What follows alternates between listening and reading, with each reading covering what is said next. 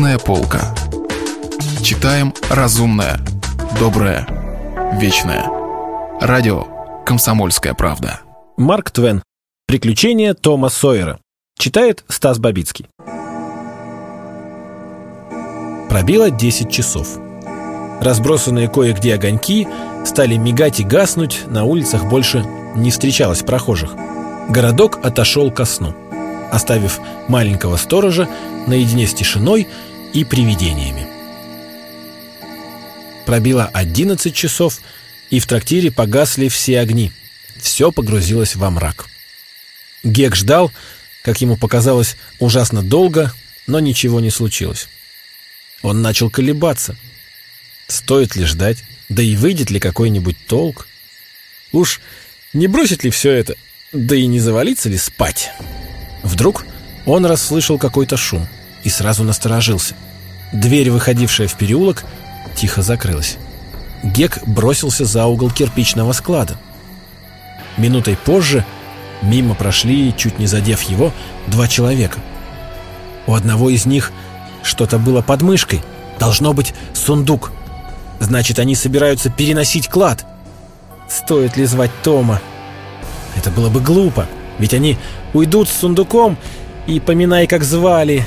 Эх, лучше пойти за ними и выследить их. А вось в темноте они его не заметят. Рассуждая сам с собой, Гек выскользнул из-за угла и, крадучись, как кошка, пошел за бродягами. Он неслышно ступал босыми ногами, держась на таком расстоянии, чтобы не упустить их из виду. Бродяги прошли три квартала по улице, вдоль реки, а потом свернули налево.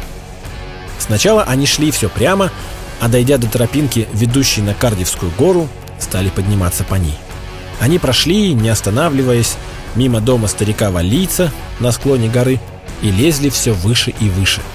«Ладно», — подумал Гек, — «значит, они хотят зарыть сундук на старой каменоломне». Но бродяги даже не остановились там. Они прошли дальше, к вершине, и вдруг, свернув на узкую тропинку между высокими кустами сумаха, сразу пропали в темноте. Гек прибавил шагу и стал нагонять их, потому что увидеть его они не могли. Сначала он бежал, потом замедлил шаг, боясь, что наткнется на них. Прошел еще немного, остановился, прислушался. Ни звука.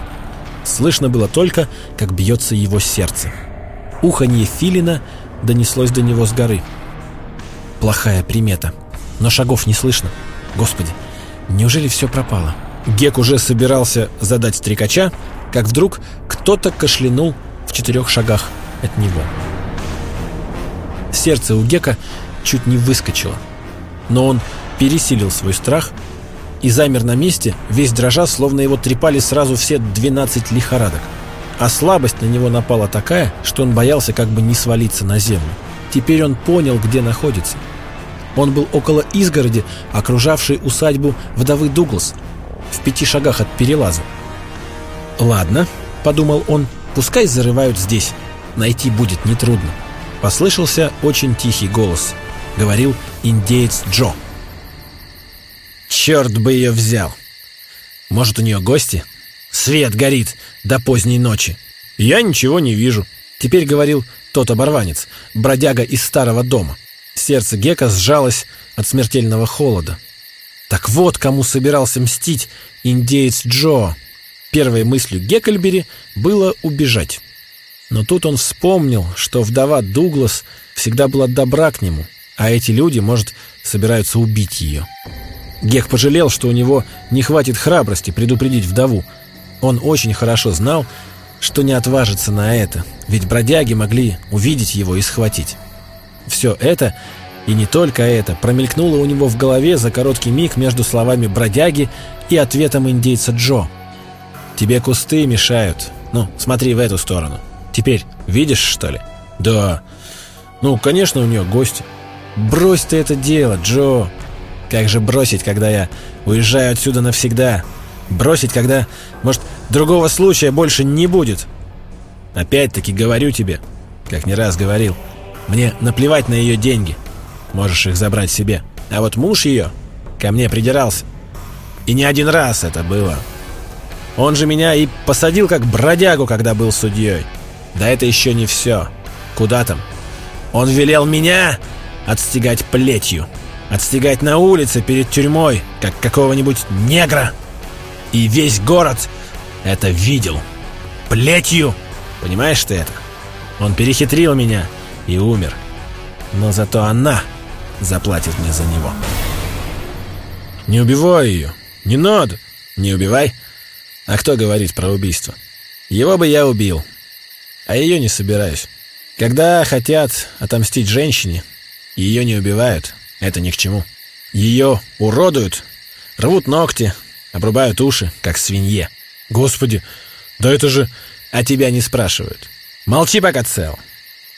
Я ее привяжу к кровати. Если истечет кровью и умрет, я тут ни при чем. Плакать не стану. А ты, приятель, мне поможешь. Для того я тебя и взял. Одному мне не управиться. Если будешь отлынивать, убью. Понял? А если придется тебя убить, так уж и ее заодно прихлопну. Тогда, по крайней мере, никто не узнает, чья это работа. Ну что ж, если без этого нельзя, тогда идем. Чем скорее, тем лучше. Меня всего так и трясет. Сейчас? А гости? Смотри, не вздумай меня выдать. Что-то я тебе не верю. Нет, подождем, пока свет погаснет. Спешить некуда. Гек понял, что за всем этим последует молчание. Еще более страшное, чем все эти разговоры насчет убийства. И, затаив дыхание, живо шагнул назад. Долго балансировал на одной ноге, с опасностью свалиться вправо или влево. И, наконец, осторожно опустил другую ногу. Потом он сделал еще один шаг назад, также осторожно и с тем же риском. Потом еще один и еще, и вдруг сучок треснул у него под ногой. Гек перестал дышать и прислушался. Ни звука, тишина была полная. Гек себя не помнил от радости. Он повернулся между двумя стенами кустов сумаха, осторожно, как поворачивает корабль, и с опаской зашагал прочь. Выйдя на дорогу у каменоломни, почувствовал себя в безопасности и побежал так, что только пятки засверкали.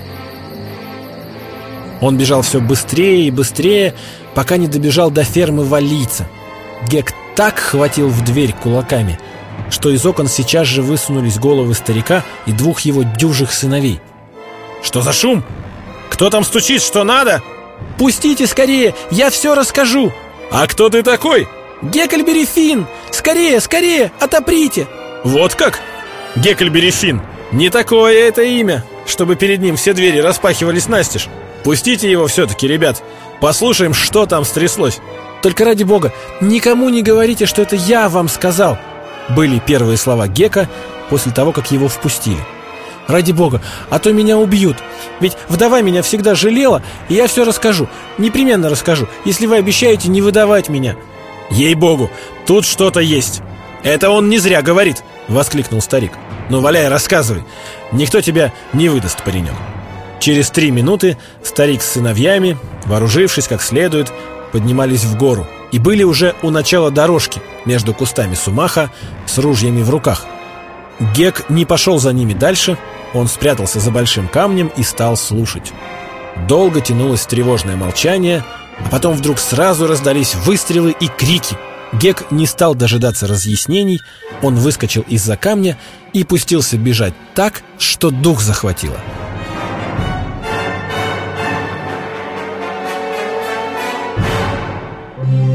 Если вы пропустили главу любимого произведения или хотите послушать книгу целиком, добро пожаловать к нам на сайт kp.ru слэш радио раздел «Книжная полка».